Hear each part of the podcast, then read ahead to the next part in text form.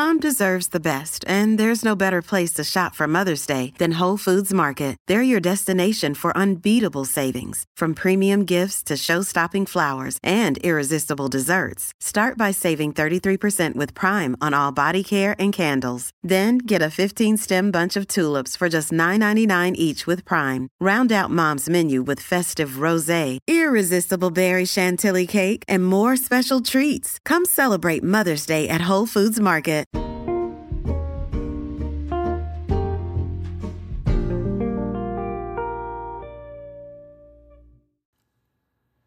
Hello, everybody, and welcome back once again to Dirty Sexy History. My name is Jessica Kale, and we're running a little late today, but we're here. This week, we're doing something a little different. This is another history literature crossover episode, and it follows on from episode 2.8, where I talked about 19th century mental institutions and the Victorian perception of madness in women. If you haven't heard that one yet, definitely check it out. It's heavy, but it'll add a lot of context to what we're talking about today. Our guest is Dr. Nicole Dittmer, author of the new book Monstrous Women and Ecofeminism in the Victorian Gothic, 1837 to 1871. Following on from that episode about madness, we are talking more about the Victorian view of women and how the archetype of the domestic angel was created to control them. Why? Well, women, yes, all women, were perceived as inherently dangerous and mentally ill, and Victorian men were terrified of them. If women weren't married and kept busy with domestic duties and countless children, who knows what they might do? Gothic fiction of the time reflected these fears, casting light on the unfair treatment of women, as in Jane Eyre and Wuthering Heights, or imagining what might happen if women weren't strictly controlled. They could become hysterical, nymphomaniacs, criminals, or even werewolves? I don't know, guys. I think that sounds kind of cool. So, today we're talking about the Victorian view of women, and in the second half, we're looking at how that influenced Gothic fiction of the time. It's funny, it's disturbing, it's deeply, deeply nerdy, and I hope you enjoy it. A word of caution, however, this episode comes with another content warning. Not that I think a lot of you are turning into werewolves, although if you are, honestly, teach me. But some of the things that we're talking about are pretty disturbing. We briefly mentioned female genital mutilation in a medical context, which was not uncommon in the 1850s, as well as the practice of locking women up in their own homes when they were sick or perceived to be mentally ill. This actually happened a lot, and it's pretty upsetting to think about. If you've ever read The Yellow Wallpaper, well, that's what that's about. But it's not all bad. We also talk about Tom Hardy and the appeal of leaving society altogether and running straight into the woods, which is honestly sounding better and better every day. Having said that, it's a great conversation and I hope you enjoy it. Here's my interview with Dr. Nicole Dittmer.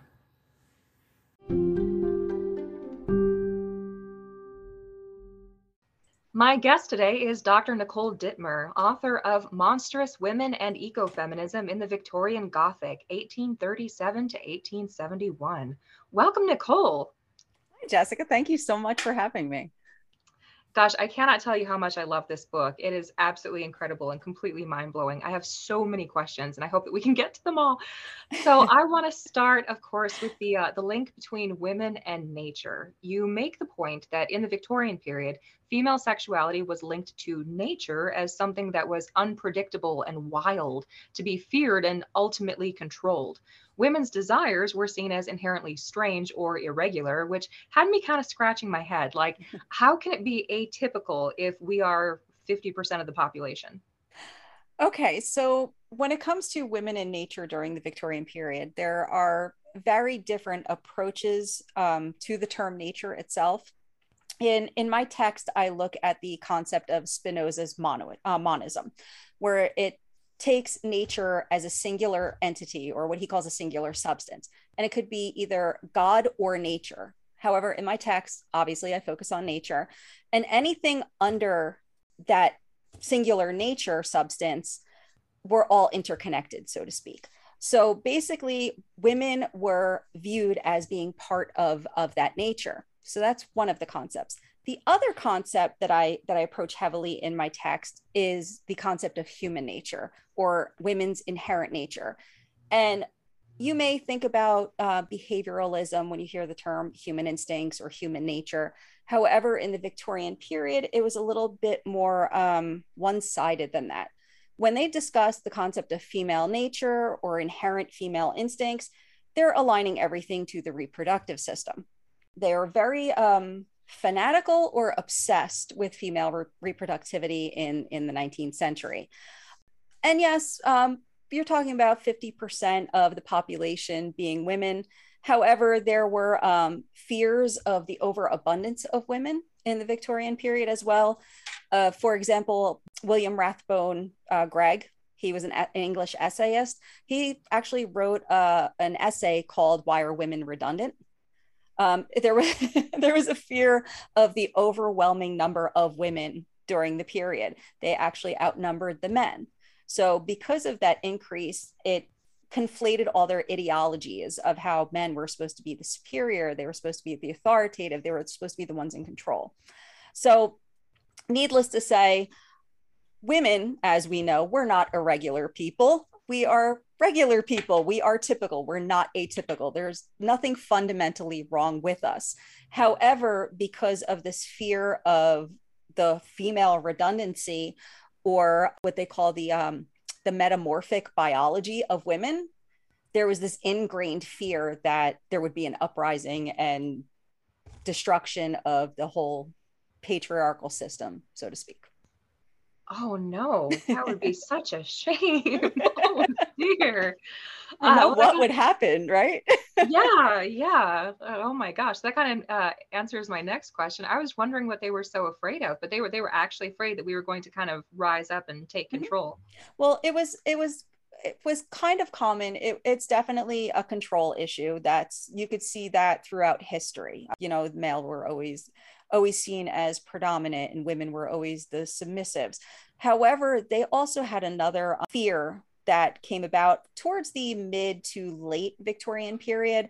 Charles Darwin, which I'm sure most of your listeners are familiar with, he did a lot of studies um, on tribes.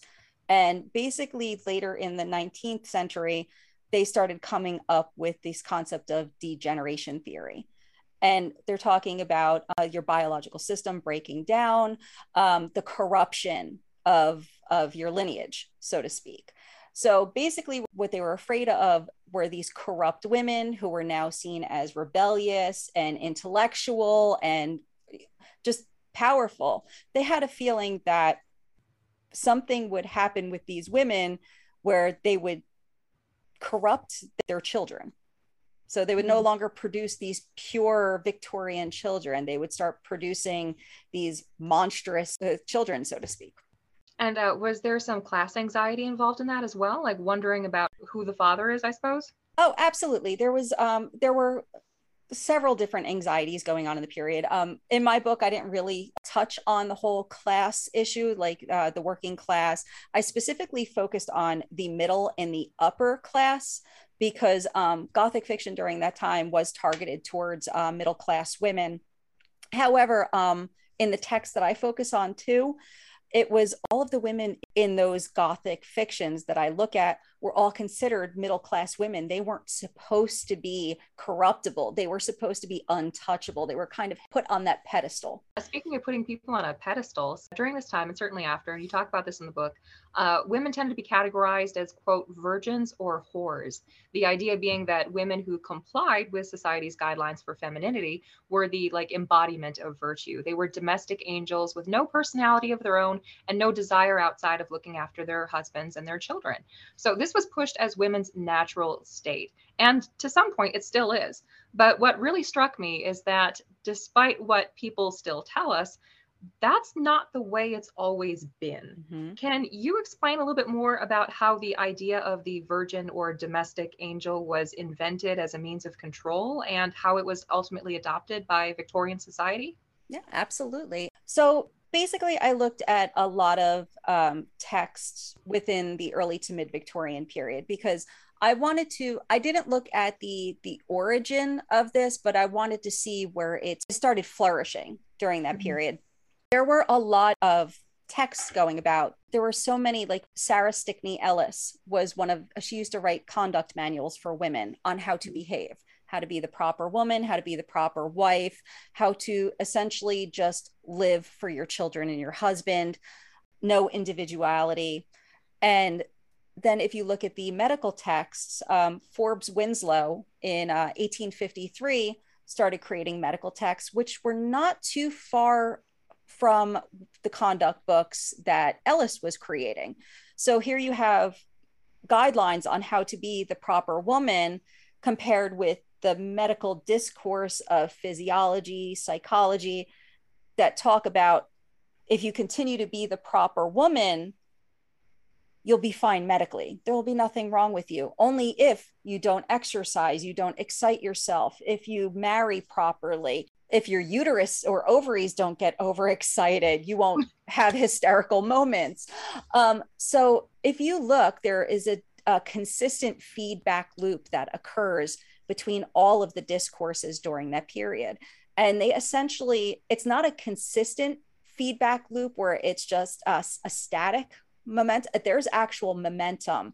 So as a piece of fiction is created that talks about the degeneracy or the monstrosities of women, you'll find uh, a follow up of a medical text that precedes that that talks about oh if if this woman acts this way or rebels she could break down and go into uh, hysterical uh, exhibitions it's just it's just an ongoing process and as far as the origins go i did look at this a little bit and there was a lot of theology based um, morals that were were implemented in a lot of the conduct books and the guidelines that um, had women as angels, um, which you can actually see from Coventry Patmore's uh, poem, "The Angel in the House." Which is what solidified that whole angel term. It's interesting. Um, how do I put this? Just that the the mental and the sort of medical side they were so connected. You know, like yes. if if you behave this right way, then you won't have any medical problems. Absolutely. Yeah, That's and there's um there's actually quite a a bit of information that I had researched during that time that was that even shocked me. I, I love the gothic. I love horror. I never thought anything would amaze me uh, in that sense, but it was absolutely terrifying to read how how women were treated during that time. Definitely, and I'm going to ask you about that in a second. Um, some of that I found completely shocking. On the flip side of this, you know, virgin and whore dichotomy, if women did not conform to these impossible expectations, she was seen as literally monstrous, right? Um, or or they're they're called whores as opposed to virgins. The idea that unauthorized sexual desire was something to be feared, and as you said, could bring about the kind of destruction of society. Mm-hmm. Um, and this also applies to unmarried women. Yes. Um, so how did this view affect the the real lives of the women that it applied to? Well, I mean, women during that time, there were uh, social constructs that we, were created across the board. There are all these different ideologies that women were supposed to meet.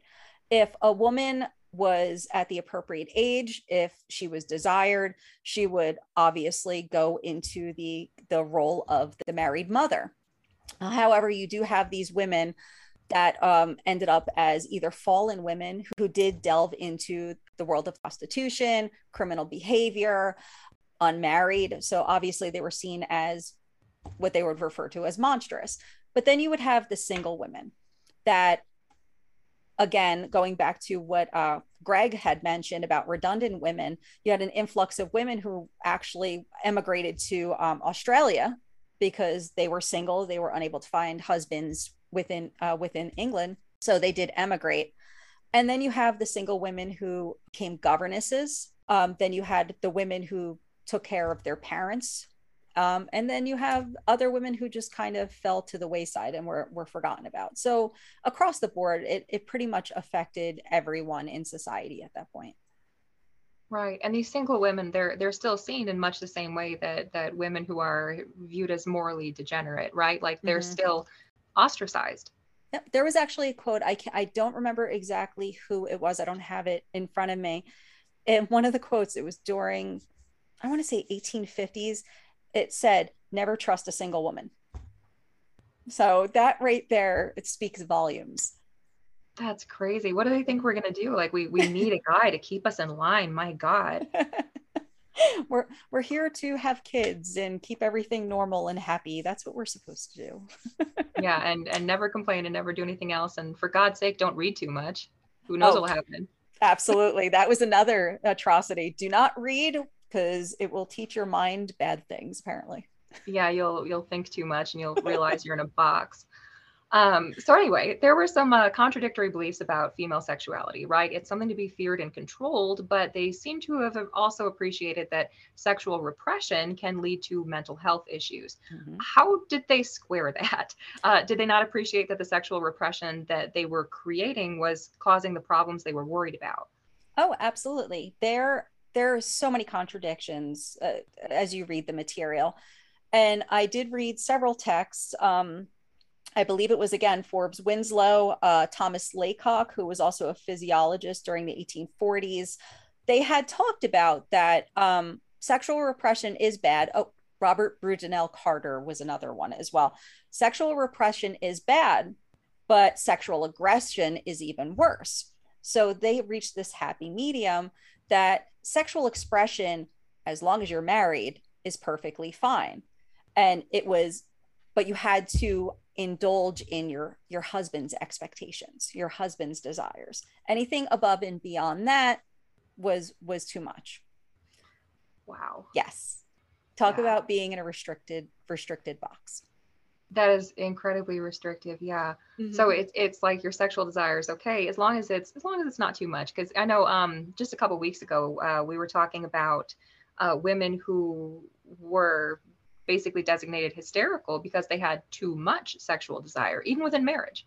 Absolutely. You know, um, she's horny all the time. You know, there's something wrong with her brain. Well, that was um, absolutely. They did have uh, cures, and I use that term loosely because mm. yikes.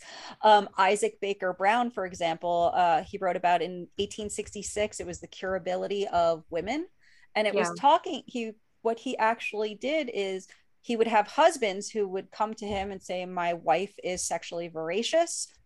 She needs to be controlled. So they started performing clitoridectomies on women. As if they removed the clitoris, obviously the woman would fall in line. So that was his his cure all to fix broken women. That is just horrific. Mm-hmm. It's horrible. Yeah, we uh we mentioned him on the show as well, and I oh god, I mean, like hell is too good for some people. Honestly.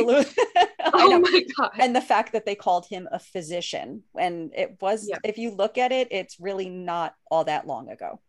No, and and, and not at all. Mm-mm. Gosh, it's just horrific. And and of course they continue doing that into the 20th century in places as well. Mm-hmm. Man, probably the less said about that, the better. My uh, God. Uh, yep, yep. That's not a path oh. that we want to go down too far. mm, no, but I mean that's that's scarier than anything you could put into gothic fiction, mm-hmm. and that mm-hmm. actually happened. Yep. So, as you mentioned, a lot of women's health at this time, and and throughout history, in fact, uh, it was it was really focused on the uterus, and they thought that it had some pretty gnarly abilities, right? So, apart from the obvious, you know, like giving birth, what did they think that the uterus could do? Oh, yeah. Um, so the uterus for many of the psychologists, the physiologists, um, uh, many of the physicians during that period, they felt that the uterus was the source of all evil. It mm-hmm. would release um, what I believe Lamarck said was a nervous fluid.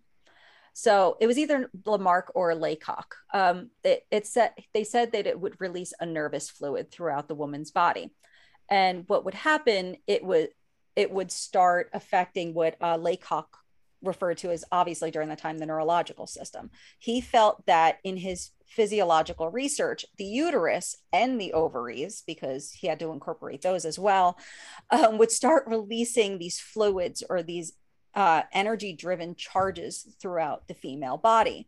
And it would start out as physical, travel through the neurological system, and then affect the psychological system. So he felt it was all part and parcel, that it wasn't just the physical form being affected. It it was complete it completely drove the psychological behavior as well.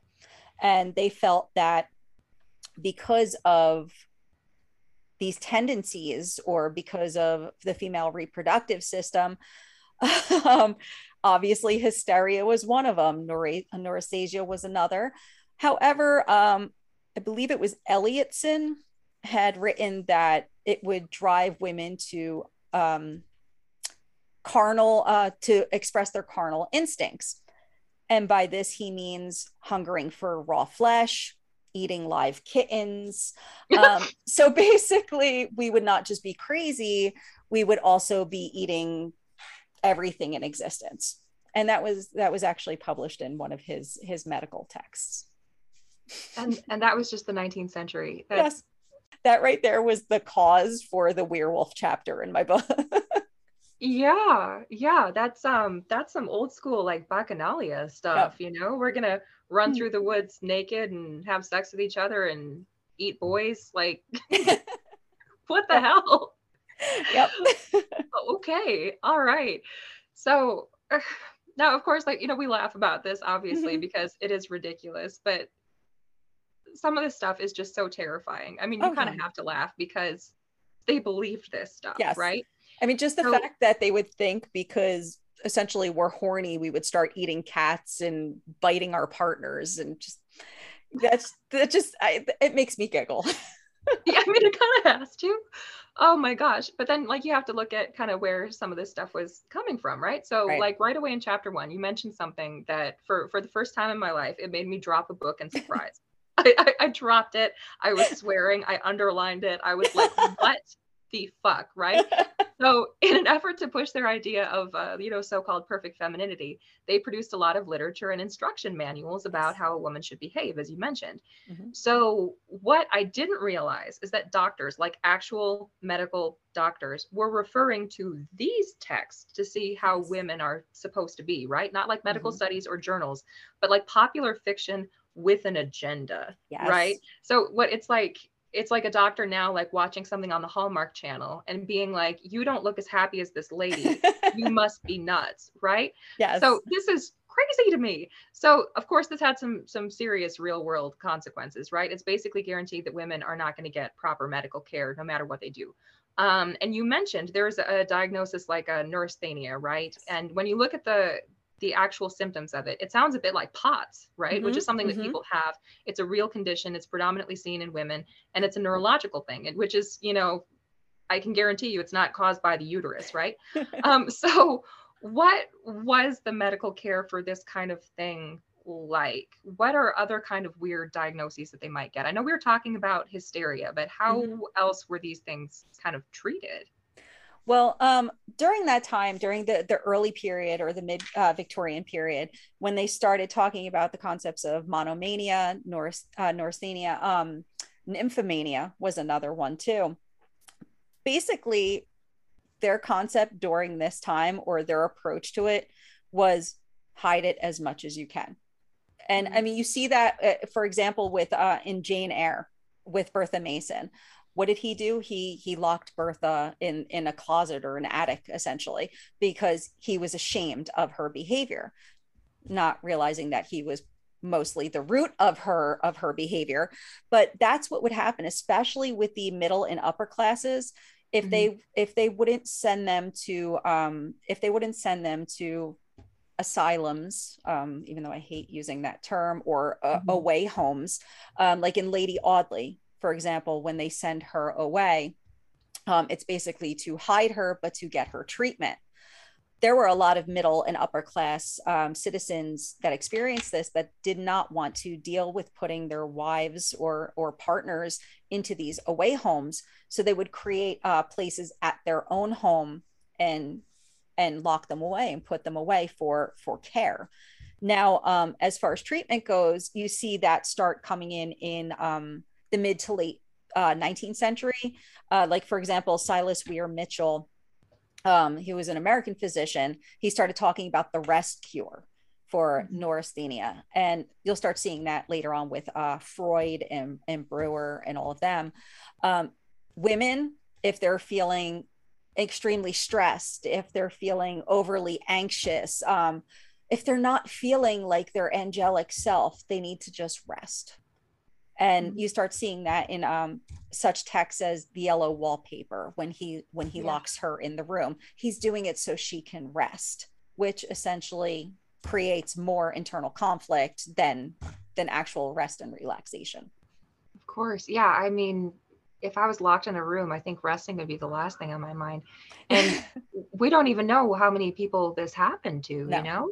No, like I, I haven't gotten that far as far as statistical research, but I mean, there, I'm sure just from the the popular uh, asylums or the popular manors, there are mostly records for that. I'm sure we could trace. However, we can't trace the the personal in family situations uh, that were trying to be hidden.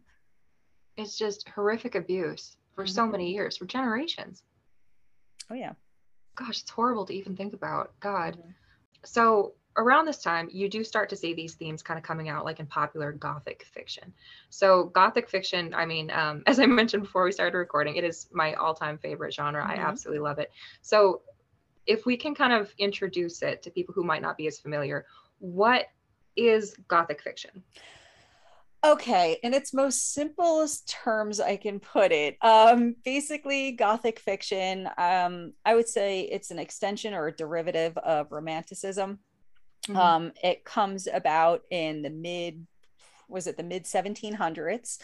Um, it has a lot of idealizations about death and terror. There's elements of the supernatural in it, fear, and just obviously you have the tropes you have the the romantic elements in it you have the the symbolic uh, the symbolic elements you have the landscapes there's a lot of nature that's embedded in it. I could go on for hours but i'm not going to torture you. So that that pretty much just sums it up nice and concise. Okay. oh and there's always that dark and brooding uh, anti-hero that you have in the story or the the wayward woman and the the villain. Yeah yeah absolutely. All the best stuff. I love yeah. it so um, how were monstrous women kind of portrayed in these books? And uh, what were the authors trying to say by by including them? Well that that really comes down to the author or the text itself because you have there are several texts for example like if you look at um, bertha mason again we're bringing mm-hmm. it back to jane eyre Catherine Earnshaw in Wuthering Heights, and then even right down to the Penny Bloods or the Penny Dreadfuls, which are mm-hmm. essentially just plagiar- plagiarized um, offshoots of Gothic fiction. You have these women that were portrayed as monstrous. And when I when I use the term monstrous when it applies to Catherine or Bertha or even Agatha, they're not monstrous. They're called monstrous as they were seen during that period. We would look at them right now and say they were incredibly unhappy, repressed women, and this is their only outlet. So basically, in those type of texts where you have the hysterical woman, they're having exhibitions of psychosomatic um, outbreaks or an outrage. What they're trying to do in those texts, I think, for lack of a better term, it was it was a cry for a cry for help this was the Brontes calling attention to the problems that women experienced during those time periods. And if you look at Catherine and her rebe- rebellious attitude in Wuthering Heights, what she wanted was nothing more than to be with Heathcliff. Heathcliff mm-hmm. wasn't a valid or compatible companion for her based on her status or her middle middle class status. Edgar was her her chosen one essentially. She didn't want that. She wanted the wildness of heathcliff. Well even in the text right there she claims about how much she is heathcliff. Heathcliff is her. They are one and the same. However according to her station she knows she has to marry edgar linton.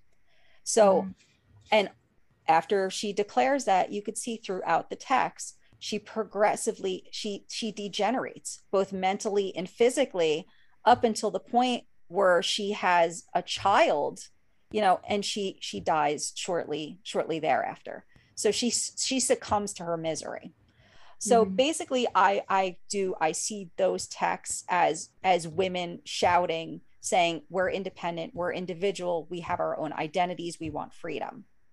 But then you have the other text if you look at um, the wolf of Hartz Mountain the gray wolf and even uh, Wagner the werewolf. You have the the female protagonists in those stories, though those are the ones that transition into well, not Nisida from Wagner, but the other two transition into wolves, and they're like Christina from White, um, the Wolf of Hartz Mountain, for example, she's destroyed at the end of the text because she tries to destroy the male patriarch of the family. She destroys his children. She's an infiltrator and she's seen as corruptive.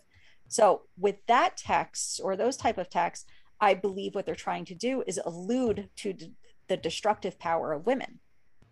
So there are different different approaches to to all the different ones throughout the chapters.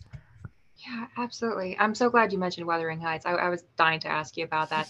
so, um, Wuthering Heights is my favorite book, and whenever I say that to people, they always give me this look, like, "Are you sure?" um, so, anyway, like opinion is really divided on it, right? Like people either like love it or hate it, but they always take it really literally. I wanted to to ask you a little bit more about how you can read it maybe in a different way, right? How else can we can we look at Wuthering Heights apart from just like as like this is a literal love story, this is what happened. Mm-hmm. Is there anything else that we can say about that? Oh, absolutely. Um, I can I can go on for hours when it comes to Wuthering Heights. I am absolutely fascinated with Catherine Earnshaw. Everybody uh, always goes to Heathcliff. They focus on Heathcliff or they focus on Isabella. I am I'm pro Catherine. I love her rebellious attitude from the time she was a child up until the point that she passed on there are so many ways that you can interpret her character. Again she's she's kind of seen as this material semiotic figuration of of the monstrous woman. She is what emily bronte is trying to to say about women during that time the the sufferings that they have to deal with. And you could see that right down to um her portrayal when um at the point where she's she's injured as a child and she has to say stay at the Linton residence. When she returns back to Wuthering Heights, you could see in her appearance the way the way she's described, she no longer is what what Bronte called the wild hatless little savage.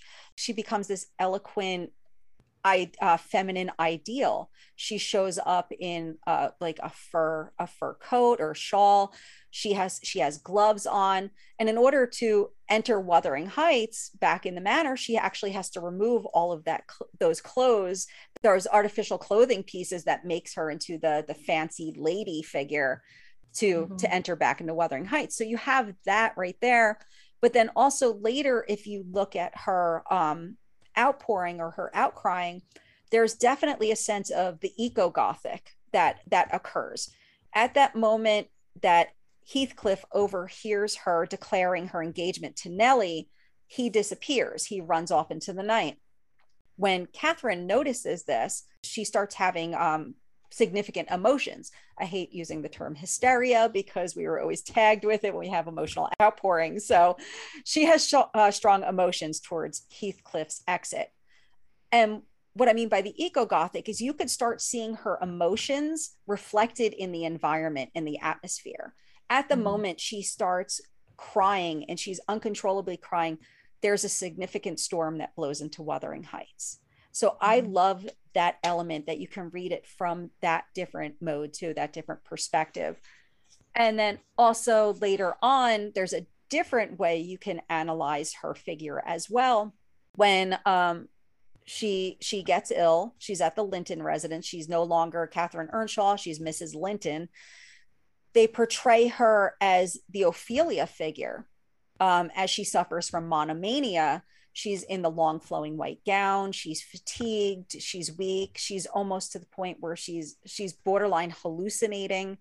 So I mean, there are all these different approaches just for her character alone, and that's mm-hmm. without all uh, without interpreting all the other characters involved.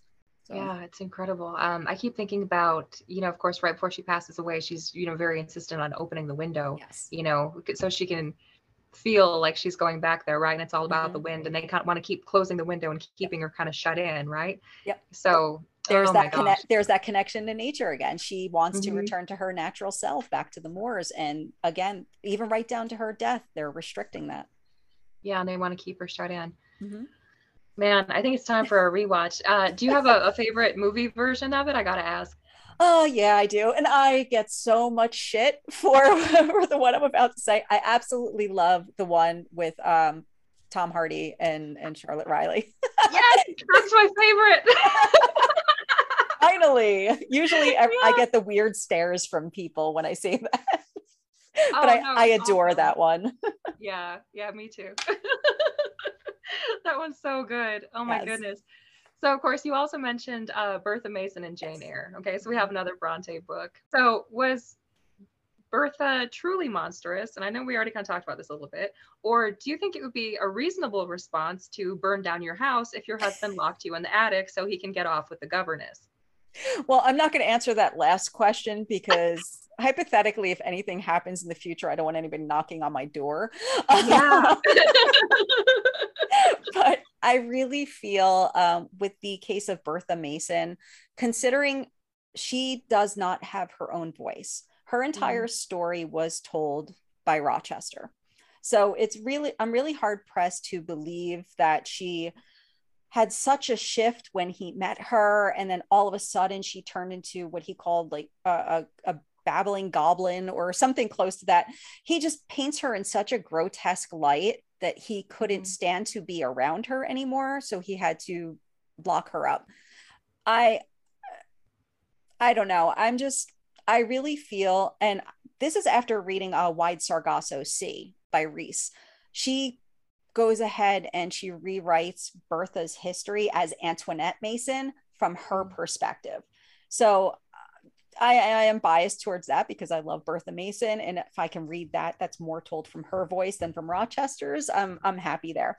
But again, with um, going back to Jane Eyre, I really feel like Bertha was not a monster. I feel like she was um, a mirror of Rochester, and he complains about her overt sexuality and her abrasiveness, but he what he neglects to say is that everything that he complained about with Bertha as a relationship persisted, it was the exact his exact identity just mirrored in mm-hmm. female form. So he was allowed to feel like that and go what did he say running rampant through the continent after he was a free man. She wanted to do the same thing except with her husband and he kind of rejected her in that sense.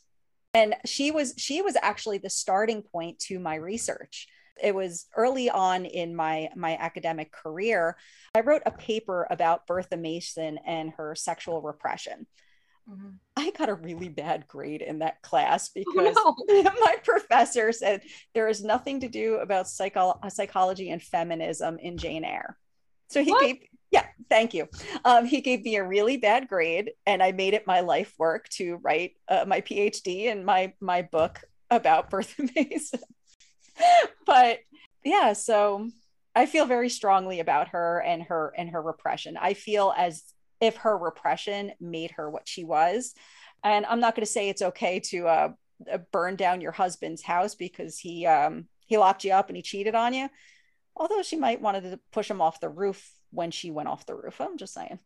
just just saying you know i mean like you can you can see it and as you mentioned you know these are all qualities that rochester has but it's okay yes. for a man to have them it's mm-hmm. not okay for a woman to because she's supposed to be like a domestic goddess and all that i mean it does actually kind of make you worry about jane you know mm-hmm. like is jane going to be okay after the book's over well it, that's the thing i think what had happened is there was that transition at the end where yes, Jane became an independent woman. She had her own fortunes, she had her own personality as well. But if you look at Jane, Jane kind of had, I wanted to say, a neutral behavior. She wasn't aggressive. So mm-hmm. she wasn't mirroring Rochester's personality. So I think Jane would held her own at the end. So apart from madness, unchecked female sexuality was also portrayed as leading to criminality and as you mentioned lycanthropy right? So women turning into werewolves like literally turning into werewolves. Yes. uh, that is quite a leap. So how did they get to the werewolf thing and how can one turn into a werewolf? Asking for a friend. Well there is a complete um if you look, there's a progression, um, and and I write about it in the book. If you'll notice, the cha- as the chapters go on in the book, the women get progressively more monstrous. In the first chapter, obviously, I just give the the guidelines of what it's like to be a proper Victorian angel and what happens if you're not.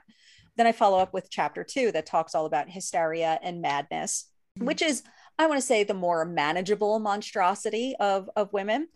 Then we move into the following chapter, which is just focused on the female criminal. You have there you have Lady Audley, you have Mrs. Lovett from Sweeney Todd or The String of Pearls.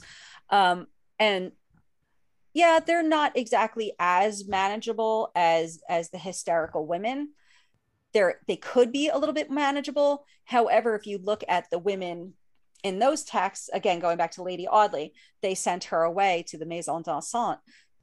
They just locked her away Mrs. Lovett died at the end because they poisoned her. There was a point of no return for Mrs. Lovett. She was involved with butchering and cooking people into pies. So there was no return. Uh, Lady Audley, on the other hand, was, just had another identity. She was just trying to be become something she wasn't. Then you move on to the she wolf or the werewolf chapter. In there, you have, like I said, going back to the white wolf, Christina from that. She wasn't a woman who transitioned into a werewolf. She was a werewolf who transitioned into a woman and infiltrated a Victorian home. So, right there for that, she needed to be eradicated. There was no resolution for her.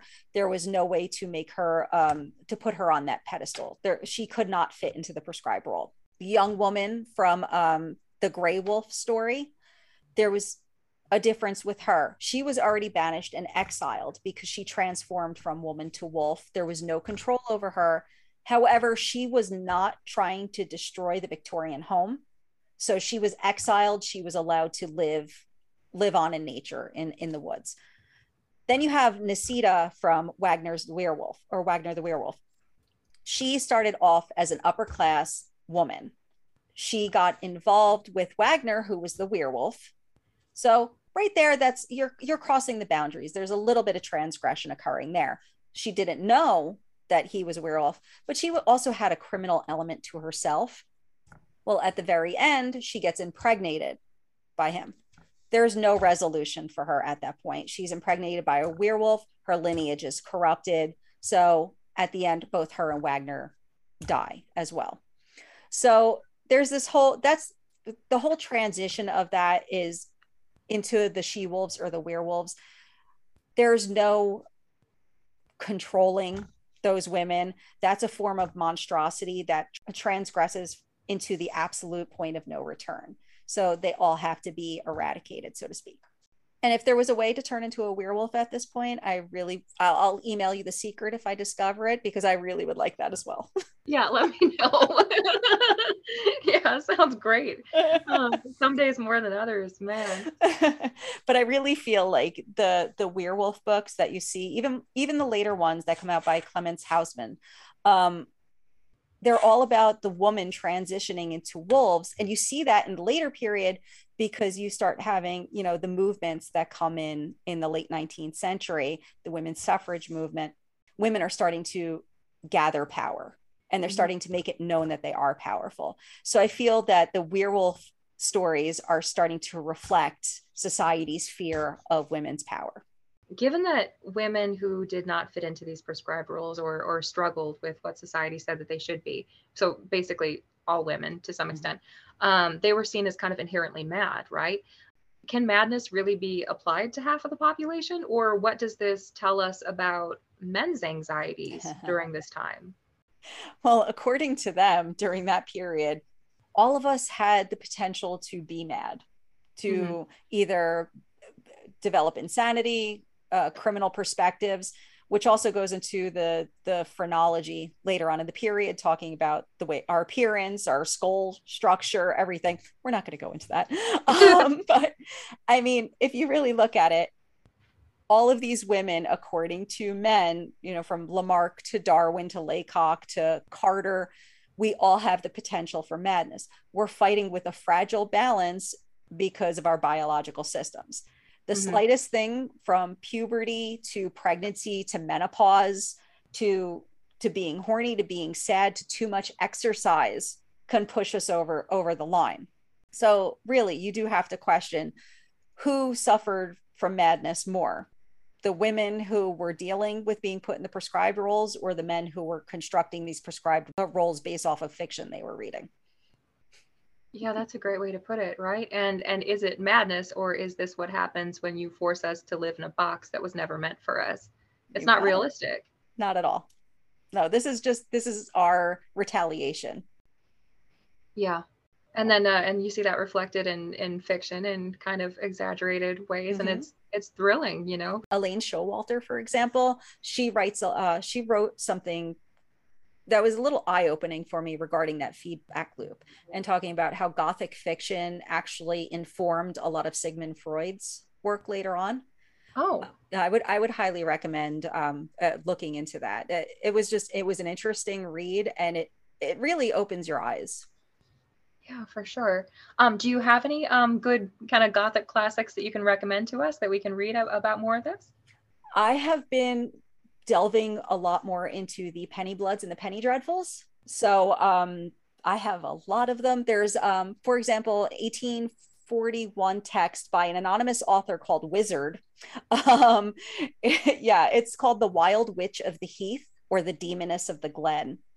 It's obviously about a, wo- a witch, and it's a woman who lives in the woods. She's shunned by society um, she controls the elements of nature. She's an over the top monstrous woman.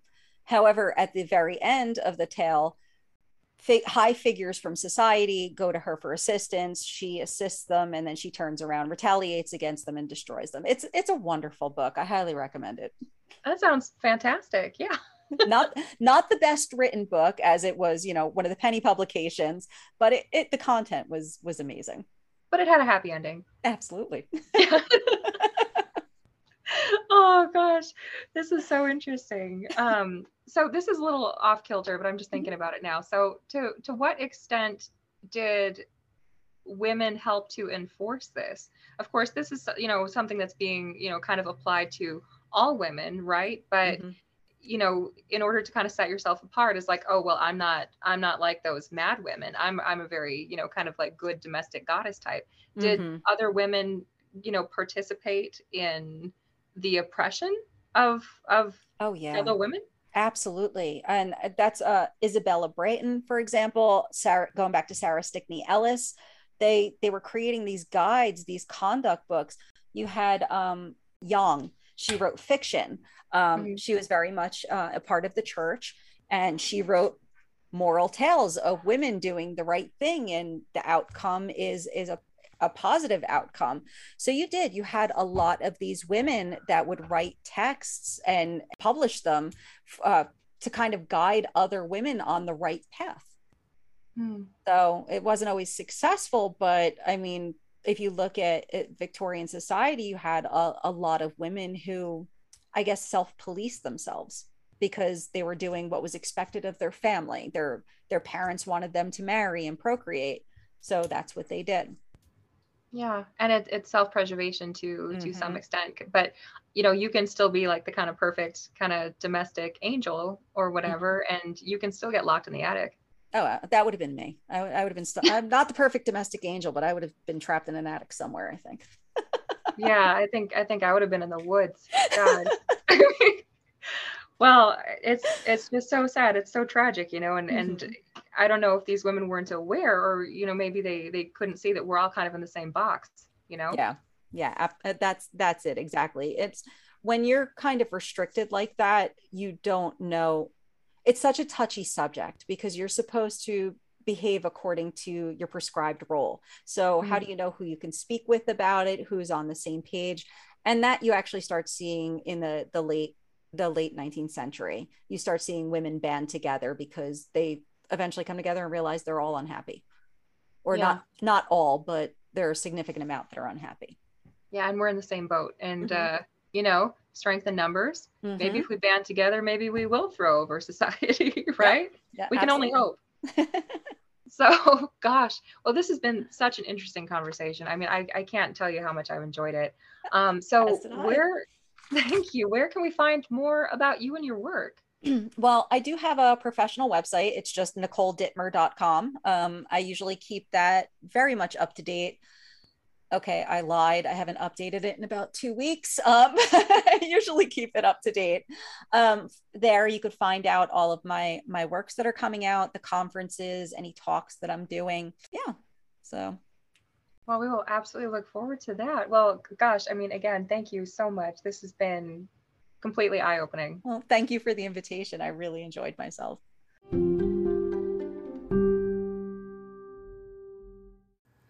Once again, I'd like to thank Dr. Nicole Dittmer for joining us today. Her new book is Monstrous Women and Ecofeminism in the Victorian Gothic, 1837 to 1871, and you can find her at NicoleDittmer.com. As a special bonus this week, we have merch. Inspired by Nicole's comment that Victorian society thought the uterus was the source of all evil, I made some demon uterus t shirts. Because, of course. And there are stickers and tote bags and anything else that you could want a demon uterus on.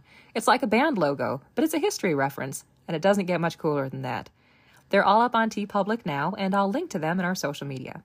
This week, as always, I'd like to thank our marvelous patrons on Patreon Melanie Baker, Michael Beckwith, Bethany Bennett, Andy Christopher, Charlotte Collings, Rachel Cooney, Michelle Dunbar, Alexis Diamond, James Finch, Adriana Herrera, Howard David Ingham, Emma Young, Miriam Caceres, Rose Little, Janine Meberg, Jessica Miller, Lizzie Ortmeyer, Shannon Roth, Catherine Rowley Williams, Icy Sedgwick, and Denny White.